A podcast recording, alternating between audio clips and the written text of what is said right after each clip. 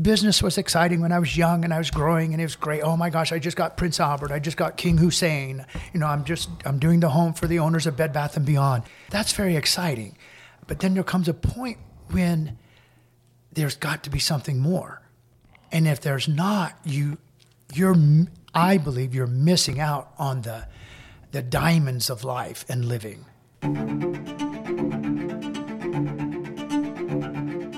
Welcome to Friends of Build magazine. I'm your host, Ted Bainbridge. I've been traveling the world and working in publications for 30 years. In 2016, we launched our first issue of Build magazine, a publication dedicated to high end home construction, renovation, and the innovative experts that make this possible.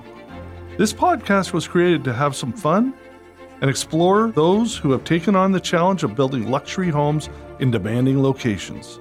From navigating logistics and construction to excavating the earth.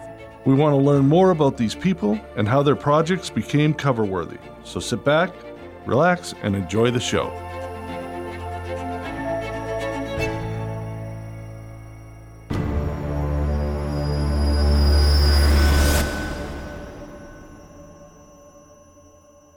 Welcome to another episode of Friends of Build magazine. I am Ted Bainbridge, and I'm thrilled to be joined by Thomas Berger of Thomas Berger Designs in Las Vegas, Nevada. Thomas, when did you start your design firm?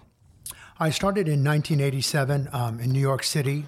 I was 27 years old. Okay. And you were in Manhattan. That must have been 1987. October of 87 is when the stock market crashed 504 or 508 That's points. exactly right. Perfect timing. Yeah, it is perfect timing. well, I had worked for very large architectural firms um, in Manhattan. Okay. Um, IM Pei, uh, Philip Johnson, and then I worked for a rather large um, architectural and design firm. After that, Peter Arena Architects, and then after that, I decided to start my own company. Was it intimidating? I mean, Manhattan is is intimidating to start with. I had lived there for for four years before starting my business. Um, Okay. of course, it was intimidating. If you can make it there, you can make it anywhere, That's what Frank Sinatra said. and it's absolutely true. is uh, the people from New York, everybody I meet from New York, they run at a different level. I was born in Toronto, and Toronto is kind of the New York of Canada. And now I've been on the West Coast for 35 years. When I go back east, because we do a lot of business there, they run at a different pace than we do. We absolutely do. Um, we're actually the nicest, kindest people in the world. People just don't realize it because we're moving so quickly. Yeah. So if you're walking slowly in front of us, we will move you aside. Well, you're very directional. Like you're going to tell people exactly what you think, and you're not going to worry about. That's absolutely true. We shoot straight from the hips. Yeah. There's no time for, you know, soft talk. Okay. We, just, we hit it hard and we hit it, you know, earnestly. So when did you come to Vegas, and why? I came to Vegas in uh, about 18 years ago. I thought I was going to retire. I uh, we were open 24/6 in New York City. I had 153 people on staff. Traveled around. Your firm? world. Yes, That's enormous. yes, it is. And uh, I just wanted an easier life, so I tried to pick a city that I thought would never sleep, such as New York. Yep. But I wanted someplace a little calmer, so I chose Las Vegas.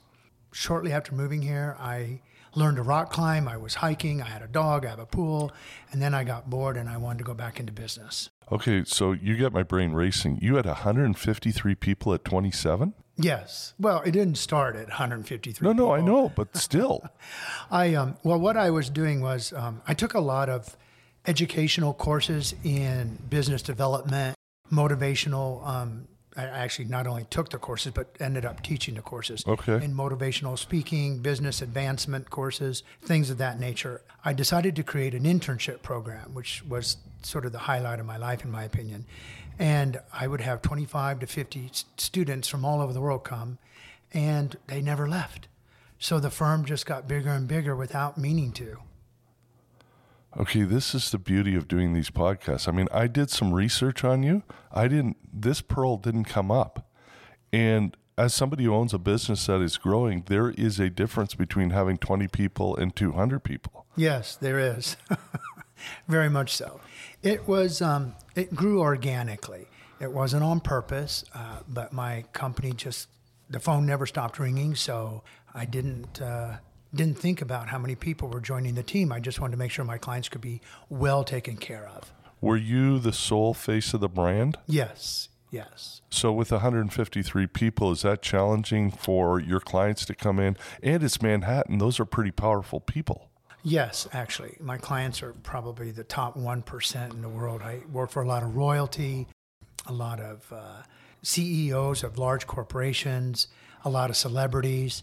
So yes, their their time is demanding, um, and I think that's why my firm grew so large. Was that when you know that your client's time is so precious Yep. that you want to make sure that everything is ready the second they walk in, and that their project actually goes really seamlessly. What is the difference if you've dealt with people of royalty of significant wealth? Obviously, you continue to. What's the difference between dealing with somebody with old money compared to new money? That's a very good question. Ted. And that's not that you just got my brain there. That is not on the sheet. That's a very good question, Ted. It, there is a difference. Old money understands quality differently than new money. New money seems to want to put on more of a show, which, and I don't think there's anything wrong with that. Well, we're in Vegas, so it's all about the show. Exactly. Exactly. Old money, they don't care about putting on a show, but they want quality. And new money wants to put on a show, and they don't quite understand quality, but I'm going to bring that to the Las Vegas market finally. Okay. It is, I will say, out of the markets that we do, Vegas and Santa Fe are the most complex for us to wrap our arms around. And we're in Palm Beach, we're in Naples, we're in Hawaii, Scottsdale, you know, Jackson Hole. But these two markets are, the complexities are interesting. I think it's because the, specifically the Las Vegas market is a very young market. We're just now expanding into 20, 30,000 square foot homes. We're just now building. When I moved here 20 years ago, we were 30 years behind everyone else in architecture and design. We made quantum leaps architecturally. Um, we're still not quite there, but we are. We have made quantum leaps, and I think it's a market that is very young, as I said. So it needs to evolve. And there's a lot of things that I think the architects here and the clientele here are missing a key ingredient in architecture and design. I'm not going to disclose what that key ingredient is because that's my focus to take my business in the next year. That's your secret sauce. That's right. And you, so it's just a little tease. Oh, absolutely, yes. It's all part of the show. that's right. Do you do do you do work up in the summit? Oh, absolutely. We just completed several homes up there, several CFOs and CEOs. It's a beautiful complex up there, one of the prettiest actually in Vegas. What has Discovery Land and Mike Meldman done to change the landscape? Because you've got lots up there that are selling for five million dollars, which more, yes. right. But here you are in the middle of the desert, and the lots are significant. But but Discovery Land, their culture is like nothing I've ever seen. It's incredible. Yes, I think their projects are really spectacular all over the world. They actually created a space and an environment that didn't exist here in Vegas before. We were leading towards it, but they actually sort of took the took the what is it the the cap off the bottle. Okay. where they really created something spectacular. It's very beautiful up there. I, you know, Celine Dion has a beautiful Yep. home up there. Um, most of my clients have either moved there from other places or are looking to build newly this coming year. Yeah, we uh, we know some folks who are up there, and uh, their home is is on the fifteenth and seventeenth, so it stares right down the fairways, and it's spectacular. Playing golf there, the experience. Anybody who gets a chance to play at any Discovery Land property, it's just it's beyond belief. Yes, very beautiful up there. So what do, what do you see the summit doing for the landscape? And I don't mean physical. That's not a pun or anything, but the landscape of Vegas in taking the the I think it set a standard. I think Yeah. it raised the standard. Again, I still think they have a way to go. I still think they're missing a key ingredient, but we're very close. We're very close. It's actually the reason I reincorporated and moved out here. Um, even though I moved a long time ago, I chose not to reincorporate and put an office here in Vegas until the summit was a reality. What does it do to challenge a development like that? Challenges everybody. Challenges the interior designers, the architects, the builders. It does indeed. A lot of the architects, unfortunately, have been from other states. Okay. So, because I think that the architects here um, needed to wake up to the to the direction that we needed to go into. There are a few very good architects here, and they are building beautiful homes up there. So it's, it's created um, a challenge for architects and designers to educate the public and their clients because I think a lot of the mentality here in Vegas was very transitory and they didn't understand building a 20,000 square foot home or spending millions of dollars for a plot of land. But once you're up in the mountains and, and, and the, the, the um, canyons up at Red Rock, I mean, it, the views are magnificent. They, they rival any ocean view in Palm Beach. I know because I have an office in Palm Beach. Oh, you do? Yes, I do. Oh, dumb me. I didn't even know that. Mm, live and learn. Yeah. Do you really? I'm I mean, all over the country. Yeah, I'm all over the country. and, and it would make sense for you being from New York because Palm Beach is full of New Yorkers. Absolutely. All my clients in New York had a home in Palm Beach. So how often do you go to Palm Beach? Every time I get a project, Oh, you do. yes, Okay. Yeah, I am. I am super impressed with what's going on in Palm Beach. it's spectacular. Uh, Although sadly, I saw them tear down a lot of the old mansions. At the time, one of my clients owned the second largest home there. okay. It basically they almost tore it down. And it was on Palm Beach Island. It was yes, yes, right over. It was um, Janet Annenberg Hooker's home. Okay. Um, Janet Annenberg, Walter Annenberg's sister. But yeah, it was a beautiful home. Yeah, when we we stayed at a place called the Ben, which is a new boutique hotel. Right, it's in West Palm, but it it looks over, and you basically we walked across the bridge, and and it's just such a beautiful area. It is a very beautiful area. I just don't like hurricanes. No, and there uh, we were there just before Ian. Yes. we are in Naples three days before Ian, and and we were I was in Naples last week, and the devastation is shocking. I had a home. My parents also had a home down in Florida, and I visited pretty much every weekend because I had a lot of clients down there. But it's I just don't like the weather. So, what is exciting about what's going on in Vegas? Vegas is, as I said, it's a young community um, that's just growing in a direction of permanent residency. Before, as I think everyone sort of knows, Vegas has been very transitory. Yep. Um, bringing the teams in, uh, Mark Davis, who who brought in the Raiders Yep. and the Aces, uh, he is a client of mine, and he owns the two teams. He has come like a tour de force. He's really bringing in a sense of community, and I think once you have teams come in, you build a sense of community. People want to plant their seeds here. So the homes are becoming more stately, more permanent. People want to raise their families here. They realize it's not just a town of gambling and drinking. It goes way beyond that. We have beautiful natural uh, topography, beautiful uh, landscapes that people are really recognizing as something special.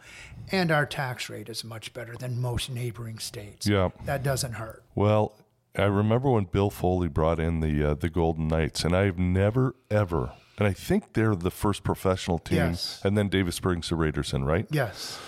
I have never ever seen a community, and being Canadian, we're all about hockey. I have never, and and I do business in Whitefish and have for 20 years, so I know what Bill Foley has done to that community. And he is all about giving to the community, and he's an incredible community builder. Yes, and, and I think through the through the teams, as I said, it's funny. Um, I am a hockey fan only because of Rod Gilbert. I don't know if you know who Oh, that was. number seven. Yes. So Eddie he- Giacomin, Rod Gilbert. Yeah, of he course. was one of my best friends. He and his wife Judy. Okay. Um, and clients of mine as well back in on the East Coast in Yep. New York. And he actually taught me what hockey was all about. It was a new sport for me. My sport was judo. I was national champion for seven years in judo. Were you up. really? Yes, a long time ago, when I was a kid. So, what do you take from? And by the way, uh, I, my son and I have been to every rank in the NHL. My wife, I think, is at number 25. Uh, we might go to the Flyer game tonight because they're in town. And MSG is, if nobody's been to MSG, it is the greatest facility that I've ever been to. Yeah, it's spectacular. Yeah, the, the history, the concerts, the the sports teams, everything that's gone through there. It sends chills down your spine when you look at that magnificent building, and it's on the sixth floor of an office tower. It's bizarre. It is strange. It is strange, but isn't it wonderful? Oh my God, it's fantastic. So, what do you take from judo that you apply to business? Because there's a tremendous amount of discipline. That's exactly the word I was going to, to throw to you. Yes, it is discipline. When I moved to Vegas, other design firms I, I notice don't have the same hours that I have, is a, a way of saying it, perhaps. It's a lot more casual. Whereas you know we start my, my typical day starts at 4:30 in the morning with my East Coast clients calling me and their their contractors calling me. That we do Zoom meetings at 4:30 in the morning, and then I'm at my office by eight o'clock, and then I usually try to leave by five 5:30. So it's the discipline that I learned in judo. Yeah, it's. Uh, I always. I, I'm a big sports fanatic, so I like to assimilate the discipline because people go, "Oh yeah, you know, you're the best at what you do. It's so easy." Uh, no, there's hours of Oh, preparation. absolutely. Hours and hours and hours of everything. There's not a night that I go home without my laptop to do extra work. Okay, If I'm not going to a charity event, I'm working. so what challenges you with the homes that you're doing today compared to say 20 years ago? I think what challenges me most is the quality or lack of quality that I see going on in building. When I was uh, 16 years old, I started construction um, during my summer vacations in high school, started building homes. We built very low-end homes for first home buyers and or people who were just wanting a refuge while they were building their main home. And I remember coming home and telling my parents how, how disappointed I was with the building standards, but again, the homes were selling for like forty, fifty thousand dollars. And I unfortunately sometimes see the same low quality in five to ten million dollar homes today. And that disturbs me. I find that upsetting. Isn't that amazing? It's very disappointing. And and again, that's something I'd like to bring to the Las Vegas market is a beacon of quality that just seems to be missing a lot of times. And it's all in the finishings, isn't it? Um, yes and no. It's actually right from the very beginning. From the moment you you choose how and where to pour your slab. People tend not to do light studies, so they don't know that you know the sun's going to come in their, their bedroom window at you know at a certain hour. They, they just don't take the time to really go through the processes that are necessary to actually have a quality built home. And again, that's going to be part of my future of Thomas Berger design. I want to bring that to the Las Vegas market. It's interesting when you talk about that because the quality of homes that are being built in Montana or, or Jackson are incredible. Yes. Incredible. Yes, by comparison, yes. And I look at some of this stuff, and we've been in, whether it's MacDonald Highlands or Ascaya, we've been in some very expensive homes, and I scratch my head at the at the finishings to those homes. Yes, it's, I don't think it's just the finishing. Sadly, it's sometimes the architecture itself. When I see five bedroom homes where you're going to have, I would assume, at least five people living in, in the home, Yep. and your great room can only sit four and a half people. I mean, I don't understand. So the functionality of design is missed. That's one of the things missing here. The architecture is a wow. So we finally made that quantum leap to wow architecture, but the functionality is truly missing. And I think that's something that Frank Lloyd Wright really had down. He created from the inside out as opposed to the outside in. And I think you have to be you have to burn that candle at both ends at the same time because if you're thinking about architecture without the end goal of the design or you're thinking about design without encompassing the architecture you're going to run into a mismatch in the center and i see that constantly with almost every home So how do you stick handle the the situation where you look at the designs? I'm a big advocate of and Leslie and I are building a house in Scottsdale right now, so we're in the throes of it ourselves. But I'm a big advocate of you hire the, the builder, the architect, and the interior designer all at day one exactly so that they work together. So how do you stick handle it when when you do see that whether it's scale or you know it just it's not going to flow correctly how do you deal with it with the architect and the client to make sure because the builder's just executing what the architect puts together Exactly, exactly. Well, see, back in New York, I was a full service architecture and interior design firm. I am not an architect, but I had enough architects and engineers on my team Okay. that we were full service. And I'm probably going to head back into that realm this year with my business here in Las Vegas because I think that there's a miscommunication between design and architecture that is sadly an enormous gap and it doesn't seem to be moving together. I know some architectural firms have hired some interior designers to be part of their staff. It's usually a younger generation that frankly doesn't have a lot of experience. And when you're building a 10, 15 million dollar home, you want your designer to have a vast amount of experience. Yeah. Because frankly, they're the ones who should lead the shape and form of everything in your home. And I don't see that happening. So my firm will bring that to light where it's finally where both disciplines come together and actually join perfectly in the center as opposed to what I'm seeing now in the market. Because the functionality of the house they're going to live in for years, hopefully, and you don't want to be sitting there going, uh, it just doesn't, it doesn't feel right, or it's out of proportion, or Exactly. Well, if I have a fed five bedroom home, I want to be able to seat more than four and a half people Yep. in my great room to watch the Super Bowl. yeah. So, do you get much pushback from architects when you when you address these problems? every day. I try I try to do it nicely, but as a New Yorker, again, I don't really mix my words. I, I'm very straightforward. When I see someone trying to put a wine cellar on the top floor of a two story home here in the desert, you know, I, I, I tend to think they've lost their mind. Yeah, I get a lot of pushback, which is why I'm finally deciding to go full full forward and create a team that is um, that creates both the architecture and the design again, Oh, like I did in New York. What a great way to spoil great wine is to put them in an environment where it's going to get too hot. Exactly. I mean, to put a, a wine cellar on the top floor of a house just doesn't make sense. No, Just doesn't. no, it's uh, it's sacrilegious. Actually, I mean, you've got to respect that wine. It tastes fantastic. Well, and the, and the funny thing is, is the, the, the, the client who I adore is up in the summit. I had met him after being diagnosed with cancer. I met him 10 minutes later at a lunch where we were being introduced. I told him when, I, when he showed me the drawings from the architect, I said, you know, this is ridiculous. It just doesn't make sense. It's stupid. And then I treated him to lunch. I thought, well, I'll never hear from him again. But um, so it's not only the fact that I'm a New Yorker, but it was also the fact that I had just been diagnosed with cancer 10 minutes before. I just didn't want to waste time. I said exactly what I thought. And um, funny thing was, he hired me and became one of my favorite all time clients. We're still very great friends. In fact, he called me yesterday, and I just can always, I'm always excited to hear from him. And, and let me tell you, he doesn't even have a second floor, it's a one story. Okay. And the wine cellar is in perfect condition to store his rather elaborate and spectacular collection of wine. So he's a good friend to have. Yes, yes, he is. he is. He and his wife are just beautiful people. Okay, so now you open the door on a personal. Are you okay now? Oh, yes. Thank you for asking. Yes, I only had it for 28 days and had it removed. Oh, okay. My father actually died of this kind of cancer, so I took very aggressive action to get rid of it.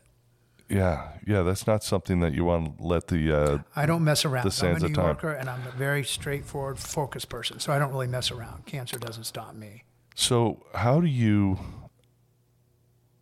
You must you must have thought though. You must. It's mortalizing. I mean, my dad died of cancer, and Mm-hmm. it makes you feel like you're no longer immortal.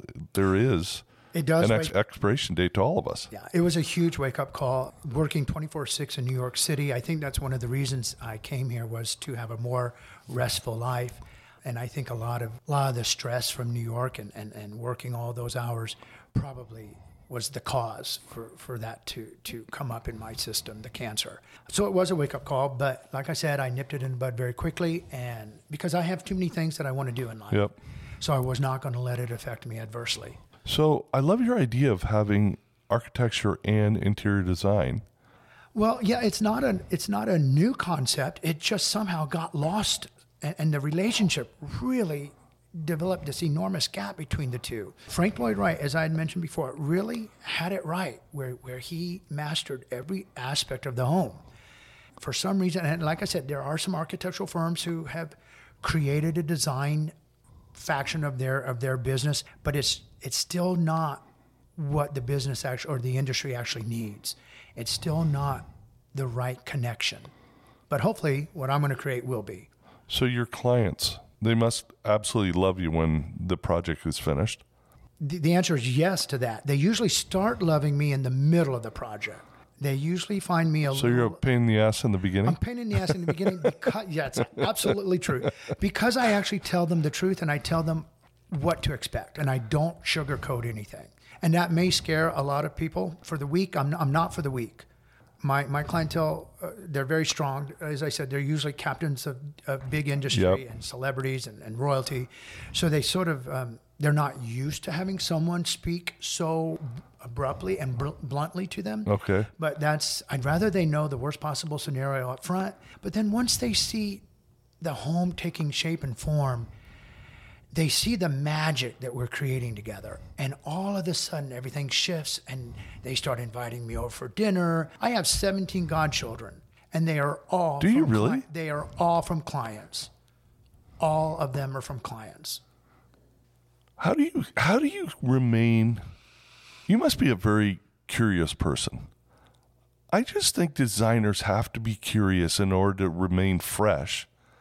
And so it's not going through the motions, and especially when you're dealing with the clientele that you've got. I think if you're not traveling and educating yourself constantly, both in business and in design, Okay. I think that you're you stop growing, and uh, once you stop growing, you're going to wither. So if you're not up at five o'clock in the morning, learning and, and looking for things and, and experiencing things, you're going to wither. How long did it take you to learn that? Seven years old, my first state championship in judo. Was it really? Yes. So I learned very early that you've got to get up, do the work, and, and expand yourself. I'm from a small town in Indiana originally. So there was a lot that I wanted to see and learn. And my parents and my grandparents, my grandfather retired at 19 years of age. He, he, He retired at 19? yes, he was very fortunate. He was pretty much on his own at 13 and retired at 19. So he was homeless and alone at 13. Pretty fast 6 years. Yes, very. But he was very smart and way ahead of his time. Most of the things he used to impart to me as a child, I now read in books and go and pay hundreds of thousands of dollars to go to seminars. And it's the same thing my grandfather taught me all throughout my life. But he he trained Golden Glove boxers. He was a ref a ref for Golden Glove boxing. He could beat Minnesota Fats on the pool table every time he played him. His golfing buddies were Ben Hogan and Sam Snead. Um, he Oh, traveled come all- on. yeah, so I mean, I think a lot of that that inspiration came from my grandfather, who was he could have just rested on his laurels and done nothing after the age of 19, but instead he did all sorts of things, collected art and antiques. I mean, I grew up with Peter Paul Rubens paintings and Van Dyck, and there were copies of furniture in museums that we actually had the original of. So, I mean, he was constantly collecting and doing and meeting and, and greeting, and uh, he never knew a stranger. So I think he was a real inspiration to me. So, where was was he in Indiana? He was in Indiana, yes. And what did he do? Like what did he do to create this this success? Well, he actually, as a young boy, he was on his own. His mother had passed away, and at 13, he moved down to Texas to grade lumber for his uncle. Invested his his small monies that he made. What year is this? 20s? I, I'm terrible at dates. Oh, to okay, be honest okay. with you. My mother's 95, so my grandfather would be a lot older. Okay. Um, yeah, exactly. So um, he invested his his earnings into royalties, and at a certain point, uh, a, a large oil uh, came in. Um, I, I think it was called the Burkburnett oil gush, okay. and overnight he was a multimillionaire At 19. at 19. And then his wife, And to have the guts to invest in something. very smart at a 19 year old, yeah, Wow. very smart. And his wife, my grandmother, she actually created, which is very unusual for a woman back in that day, what is called credit thrift. So she was in the banking industry as a woman that long ago. What is credit thrift? Credit thrift was like a savings and loan.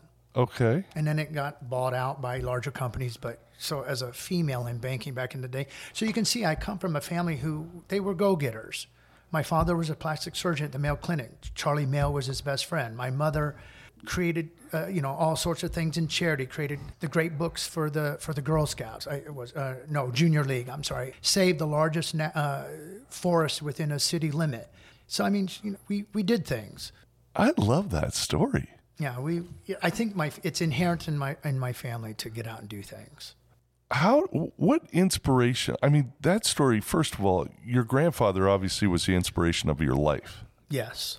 It's interesting, not that this is about me, but my grandfather was a very successful businessman, uh, pharmacist, but businessman. And the only thing I wanted out of his estate, the only thing, was the portrait of him because I was the only one in the family who kind of had that entrepreneurial gene as well. So when you're talking about your grandfather, and I can I can see the parties, the elegance, the class, You've obviously mentored a lot of younger people. And I also want to touch on the fact that what do you do as a 41 year old when you're retired? I mean, that's way too too early to kind of shut down the, you know, and not do anything. But what do you what do you tell the younger generation about like your story of your grandfather is inspiring. And it's something I get frustrated with the younger generation right now because they just want everything handed to them. There's a lot of truth in that, Ted, sadly. However, one of my greatest, I guess, achievements, but but I don't really want to use that word. It's actually one of the most exciting things I've ever created in my life was an internship program, which I had mentioned earlier, where people from all over the world and from all ages, which was quite spectacular. One of my favorites, she was 77 years old, I believe, when she joined my internship program in design. As an intern? Yeah, she was a trust fund baby and um, just a lovely woman. So I had kids from all over the world, and then I had adults from all over the world. Created an internship program. I actually, um, later on in life, when I first moved here, I created a how to succeed in design.com, uh, which you can visit that website. And it teaches designers how to actually run the business. I don't teach them how to design, I teach them how to run a business. And I think that's the thing that I like to impart on the younger generation is what it takes to actually serve your clients and serve an industry and serve a community. And I think that that's um, the thing that I think is the most important part to impart to the new generation is actually how to serve because they all want to be served and be given everything. But when you actually transform their perspective to serving others, they light up. They just weren't aware of that aspect of being human. They're so used to just being handed everything that it doesn't occur to them. The other part of being human is serving. So I, when I see them light up, and they, I mean, two of the young ladies in my first program back in New York, one was Arab and one was Jewish. There was a little bit of um, tension between the two. Okay, so this is back in 87 or something yeah, this was like that. probably in the early 90s when I created the internship program. And this is what caused you to end up with a firm of 153 Yes, people. that's okay, right. okay. So these two young ladies, there was a lot of tension there. They ended up at the end of my program, six months later, created a business together in Israel for world peace. So that's what can come out of of mentoring the younger generation. They take they t- once you show them a different way of being, they just they exploded into something you could not imagine. So I, that's the most exciting part of my life is actually mentoring the younger generation because sadly no one mentored me. My grandfather was the closest thing I had to a mentor, and sadly he passed away when I was living in Europe just out of college. Okay. So by the time I moved to New York to start my own business, he was gone. Bummer. Yes, exactly. Bummer. But great story about your those two ladies. It's it's funny if if people would just kind of talk to each other. Mm-hmm. With let's start with respect, and and if you lose the respect, you lose the respect. But let's assume that we're all being respectful. It's amazing. Most of us are awesome people. It's a direction that the entire world needs to start focusing and refocusing on because it's something that honestly, when I listen to the news, doesn't exist. No, no, and yet you walk by those people on the street, regardless of what their color is. Hi, how you doing? I'm Exactly. great. How are you? And you go, oh, you're a nice person, even though you don't look the same as me. Who cares? Exactly. Or even if your politics are not the same. Who cares? or your religious beliefs. Yeah, it just it's sadly we see in New York City we just didn't have that. That didn't occur. The you know with 13 million people, you didn't have time to No. to make those distinctions. They were either friendly or not friendly, Yep. positive or not positive, interesting or not interesting. Had nothing to do with any of their choices in politics, religions, colors, none of that. You just didn't have time to make those silly distinctions. What are your core principles or core values that you live by? Honesty. That's it. That's it. Well, there is one more. And I steal it from a 1937 film by Frank Capra called Lost Horizons. Okay. Ronald Colman, I think it was Ronald Colman, asked the, the, the guru there, you know, how, how, why don't you have police forces? You know, how do you keep control of the people? And his answer was, we live by one rule be kind. It's really that simple. Be kind to the planet, be kind to yourself, be kind to others. So be kind. In stressful situations, is it easy to be kind? No, of course not. Nothing's easy. you know, in one of my lectures in How to Succeed in Design, it takes a lot of hard work to have an easy life. It's very easy to have a difficult life. And I think that's true with in any situation. It's it takes a lot of work to discipline yourself. It takes a lot of work to be kind when someone is shouting out the exact opposite of what you believe in. And yet to still be kind. It it takes discipline. We're human. Yeah, I, re- I read something about the uh, the four kids in in Idaho who were savagely murdered, and one of the dads says, "No, it wasn't this one. It, but it was another where their kid was brutally murdered, and the dad said to the uh, the person who killed him, "I forgive you." Exactly. That would be brutal. Yes, you know, there's a phenomenal movie in, uh, that was created a few years ago uh, called The Shack. And if you haven't seen it, I think I have seen the Shack. you need to watch it. Yeah, the gentlemen who uh, who they tried to get it produced, no one would produce it. They were friends of a friend of mine in New York City, and finally it was produced. And it was most one of the most powerful movies I've ever seen, called The Shack. And one of the lessons, the, the I don't want to spoil the story. Well, I But I think I've I think I've either so a young daughter was murdered, brutally murdered okay. and part of the part of the process of moving the father through that spiritually was that he had to forgive he had to forgive it's a beautiful movie Uh, who do you remember who the actors are? you don't honestly know. Oh yes there was one who i adore. She played god. I don't remember her name. She was in the movie help. I just don't remember the names. I'm not great with names. My wife is sitting here. We have seen it, it's a great movie. But we need to see it again. I took a lot of my godchildren to see it. Okay. Uh, and it was released the same weekend, I think, that Beauty and the Beast was. And it didn't occur to me to take these young kids to Beauty and the Beast. I took them to the shack. And then after I did, I thought, oh, and I had already seen it, of course. So, and then I thought, oh, maybe that was a wrong choice. But when they went home to their parents, they exploded. They were so excited. They told them all about the movie. The parents ended up going to see the movie. And it really created something a- an open discussion for, for the generation of the, the children and the parents to actually have something I think of value to discuss at the dinner table. So I'm glad I did it, although I was a little nervous after I did it at first until until I, I heard back from the parents what a what a great experience it was for their children and what the dinner table conversation turned into that night. So I guess it was the right choice. So I want to go back to when you were 41 years old and you retired, which I think is a pretty young age. I think you said it was 41. Yeah, well, I think I, I moved here in 2005, so I was 45. Okay. So so you retire and then what did you learn about yourself and what made you antsy that, you know, I've still got more to give?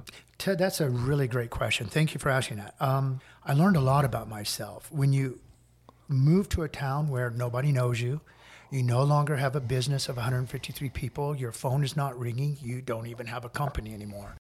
You really have to look at, well, who am I? Your, your identity is gone because we tend to identify ourselves with what we do. So, you know, who are you? Well, I'm, I'm a doctor. It's like, you know, I'm a dentist. I'm a, an architect. Once, when you when you associate yourself with what you do, you really have to deconstruct all your thinking to find who you really are. And that's why I did that. I moved here to really have time to myself to be with nature and we have beautiful nature out here. I learned to rock climb. I hiked every single day. I swam in my pool every single day. But it was a it was a journey to find out who I was. I became very insecure when I moved here because I had no identity here. No one knew who I was. No one knew that I have dinner with Prince Charles, who's now King Charles. I'm part of the Prince's Trust Fund. Okay. Nobody knows that about me here in Vegas. Uh, nobody knows who my clientele is, you know, or was. So it was a kind of an identity crisis. But I actually got in touch with a higher self, which was yearning to get out in New York. But I just was working so hard, I didn't take time for that higher self to, to come to the surface. But here I have. So it's it's been a nice sabbatical. I actually, as I said, when I first moved here, I created the, the it's an 11 hour educational video called How to Succeed in Design because I wanted to teach other designers how to do what I did. I still give lectures around the country. Actually, I'm going to Ball State University this spring. They invited me to come for a four day seminar to teach their architectural students about business So you you you touched on something that I think is brilliant but intimidating at the same time, and that is you became insecure, where your foundation was obviously rock solid in Manhattan. You got super uncomfortable, which I'm a big fan. I just think that growth happens when you're uncomfortable. And when you're comfortable, you get fat. That's exactly right. Yes, that's exactly right. And when you get fat, you get slaughtered because Yeah. everybody's trying to knock you off anyway. That's right. That's right. That's right. I think everyone should take a moment in time, however long that is. Um, in fact, there's a beautiful song, One Moment in Time. Okay. I think to take that one moment in time to see what you can really be, to expand into, I think, what we're meant to be and do. And unless you take the time to, to explore that aspect of your life, I think you miss out on the importance of life. Business was exciting when I was young and I was growing and it was great. Oh my gosh, I just got Prince Albert. I just got King Hussein. You know, I'm just I'm doing the home for the owners of Bed Bath and Beyond. That's very exciting. But then there comes a point when there's got to be something more. And if there's not, you you're I believe you're missing out on the the diamonds of life and living. Yeah, I want everybody to kind of digest that because how many people, because you deal with, I mean, you've got a pretty nice Rolodex. Hmm, yes. How many of the, those people, and I'm thinking of Richard Branson, who seems to live on the edge, but he's full of life and he's 70 some odd, whatever he is. right? Exactly. And yet, then there's a lot of people that maybe have been successful, but they don't feel like they're worthy of the success. So they're insecure even in their own success. I, yes, absolutely. Well, that happens a lot in Hollywood, as you know. Yeah. So you have a lot of suicides, sadly. I think success is not what makes you secure, although it is an illusion of being secure. But once you're alone at home, you realize you're not secure. You're not secure. That's right. That- that- That's that's sort of a facade who you are, what you do in life is a facade. It's not really who you are. So I think by exploring giving, what you can give, that's when you really discover who you are. When you discover how much you can give, that's when you discover who you truly are. I mean, I'm- was on the board of Nevada Ballet. I started a, a dance company prior to that when I first moved here, Contemporary West Dance Theater. Still exists. We dance at the Smith Center. I'm no longer on the board because they sort of found their footing. That's the first thing I did when I moved here. We started the dance company. I'm not a dancer, by the way. Do a lot of charity, you know, Ronald McDonald, St. Jude. In fact, I'm going with I'm going down to Memphis. They're flying me down to Memphis to go through the hospital. I do a lot of work with St. Jude. What Danny Thomas has built is just, I mean, So it's, kind. Yeah. Yes. Yeah. Same with Arnold Palmer, the hospital that he built in Yes. Orlando. Yes. I mean, there's so many things to give to. Now I'm working with the, the Boy Scouts of America. So that, I mean, there's just so many. And then I just discovered another charity uh, called Best Buddies. Just attended an event the other night here, here actually at the Design Center. Okay. Hosted, um, it, it was, it's, uh, you know, I had just never heard of them before. So, I mean, there's so many places to give not just of your time and money, but you know your your knowledge, and and that's one of the reasons I did go back into business because a young fella who I'd met, he was doing some computer work for me. He said, you know, you've got all this vast experience, you need to give it to the next generation. I basically took him off the street and said, you've got a job, let's build a business together, and he knew nothing about design. He knew his computers. He knew nothing about design. Knew nothing about anything that I did in life. And you know what? He ran my company for four years until he moved back to the mid. He moved to St. Louis. Unfortunately, I miss him terribly. But hopefully, he'll pass that forward to whoever he's touching in life. Yeah, you. Um, I'm really glad that we had this chat. I have learned so much, and I, and I had this conversation with somebody on our team probably last weekend talking about success, because people, first of all, success is different for everybody. Yes. So your level of success is different than mine, that's different than my wife's, so on and so forth. I'm also, I think that success is an illusion It is. because as soon as you reach whatever goal you want, You go, oh boy, I'm successful. No, now there's something else I want to do, and now there's some su- success isn't the destination. No, it's not. It's not. And your comment about giving, I believe that the destination is giving. I believe that's how I that's how I built my company. So, how I built my company was how much can I give to a client? How much can I how much can I actually alter their life by creating an environment that's life-giving? So back in the 80s it wasn't called wellness and well-being. That, Okay. You know, it wasn't called green architecture. None of that existed as a nomenclature or it existed as a concept, but it hadn't been given a name because not enough people were thinking about that. So when you're actually building your business with how much you can give, how much you can give protection to the planet, how much you can give to create a life-giving experience for the client. That's how my business grew so quickly. It wasn't just about creating beautiful homes. I'm very good at that.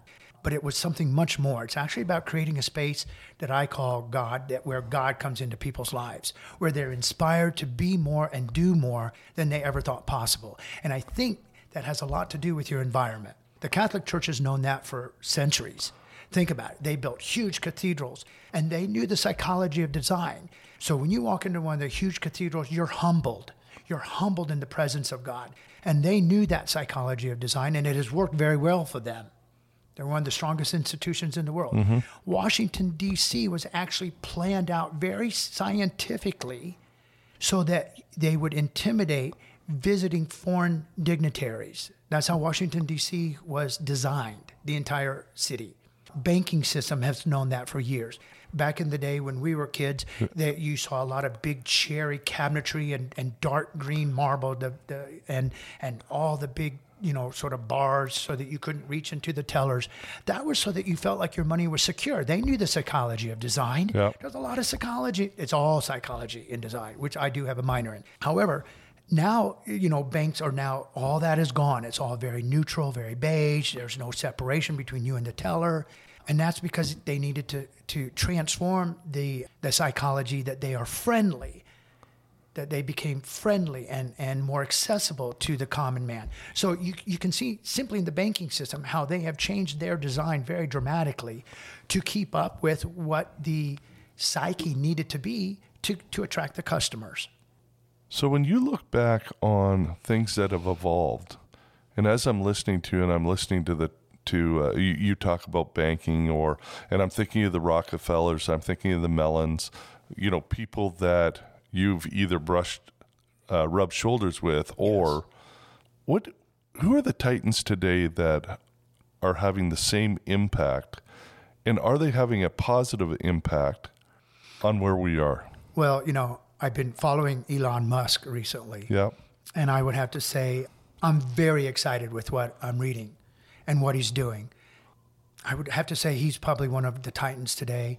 You're going to find that Dolly Parton is one of the titans today. Oddly enough, Is she really? Yes, I believe so. Okay. Not somebody you would expect me to, to bring to the light today, but I'm going to. I think it was Bezos who just gave her $100 million to do as she felt uh, good in the world. I think he picked exactly the right person. Okay. You know, you don't have to be on the front cover of every news magazine to be a titan. Sometimes you're just an amazing angel, like I think Dolly Parton is. Yep. And the changes she's She's an making in incredible world- lady. She is truly an incredible lady. And the changes she makes in the world are, I don't want to cry, honestly. Sorry, I teared up a little bit. They're insurmountable. They're insurmountable. And if, and if we don't start embracing that and following that lead, we're going to be in trouble. So hopefully we, hopefully angels like that are coming to the surface all over the place. And you look at the grace that she does with everything and the joy. It's not, there's nothing mean spirited. Never. I, the first time I saw her, I was a kid in Indiana and she was on the Today Show. Okay. And I think Barbara Walters was interviewing her. And I just thought, I don't know who that woman is, but she's amazing. She just was honest about herself, laughed at herself. She exuded kindness. Everything about her just spoke angelic to me. And, you know, I. I try to tap into that energy as often as I can. All I have to do is picture her face, and that helps me become kinder. And we all have to have little triggers to remind us to be kind. Yeah. Going back to your your tenets of life, be kind. Mm, yes, absolutely. Thomas, thanks for spending an hour with us. You're welcome. This Ted. was Thank you. awesome. Thank you. I really appreciate it. I mean, Thank this you. was awesome. we touched subjects I didn't expect to touch. So, Well, and I never like everybody says, "Hey, can you send me some questions?" Sure, I've got questions. I mean, I'm curious, but the conversations go so quickly into different areas. Like about your grandfather, mm-hmm. that was I'm not going to say it was the best because there were so many pearls in this in this conversation we had, but I just think that having respect, like let's treat each other with respect. Be kind yes, exactly. let's assume that we're all going to be nice and we're not going to be angry like Dolly Parton. Exactly. Exactly. Anyway, Thomas, thank you very much. You're then very Till welcome, next Ted. time. Thank you. And uh, next time we come back to Vegas, I'm going to bring a good bottle of wine. There and you that's go. the next thing that we're going to do. That would be wonderful. I appreciate it. We'd love that. Thank you, anyway, Ted. until next time, I'm Ted Bainbridge on uh, Friends of Build Magazine. Thanks. Bye. Thanks so much for listening. If you've enjoyed the show, please subscribe wherever you get your podcasts and leave us some feedback. We'd love to hear from you. You can find everything discussed in this episode and more in our show notes below. I'm Ted Bainbridge, and you've been listening to Friends of Build Magazine podcast.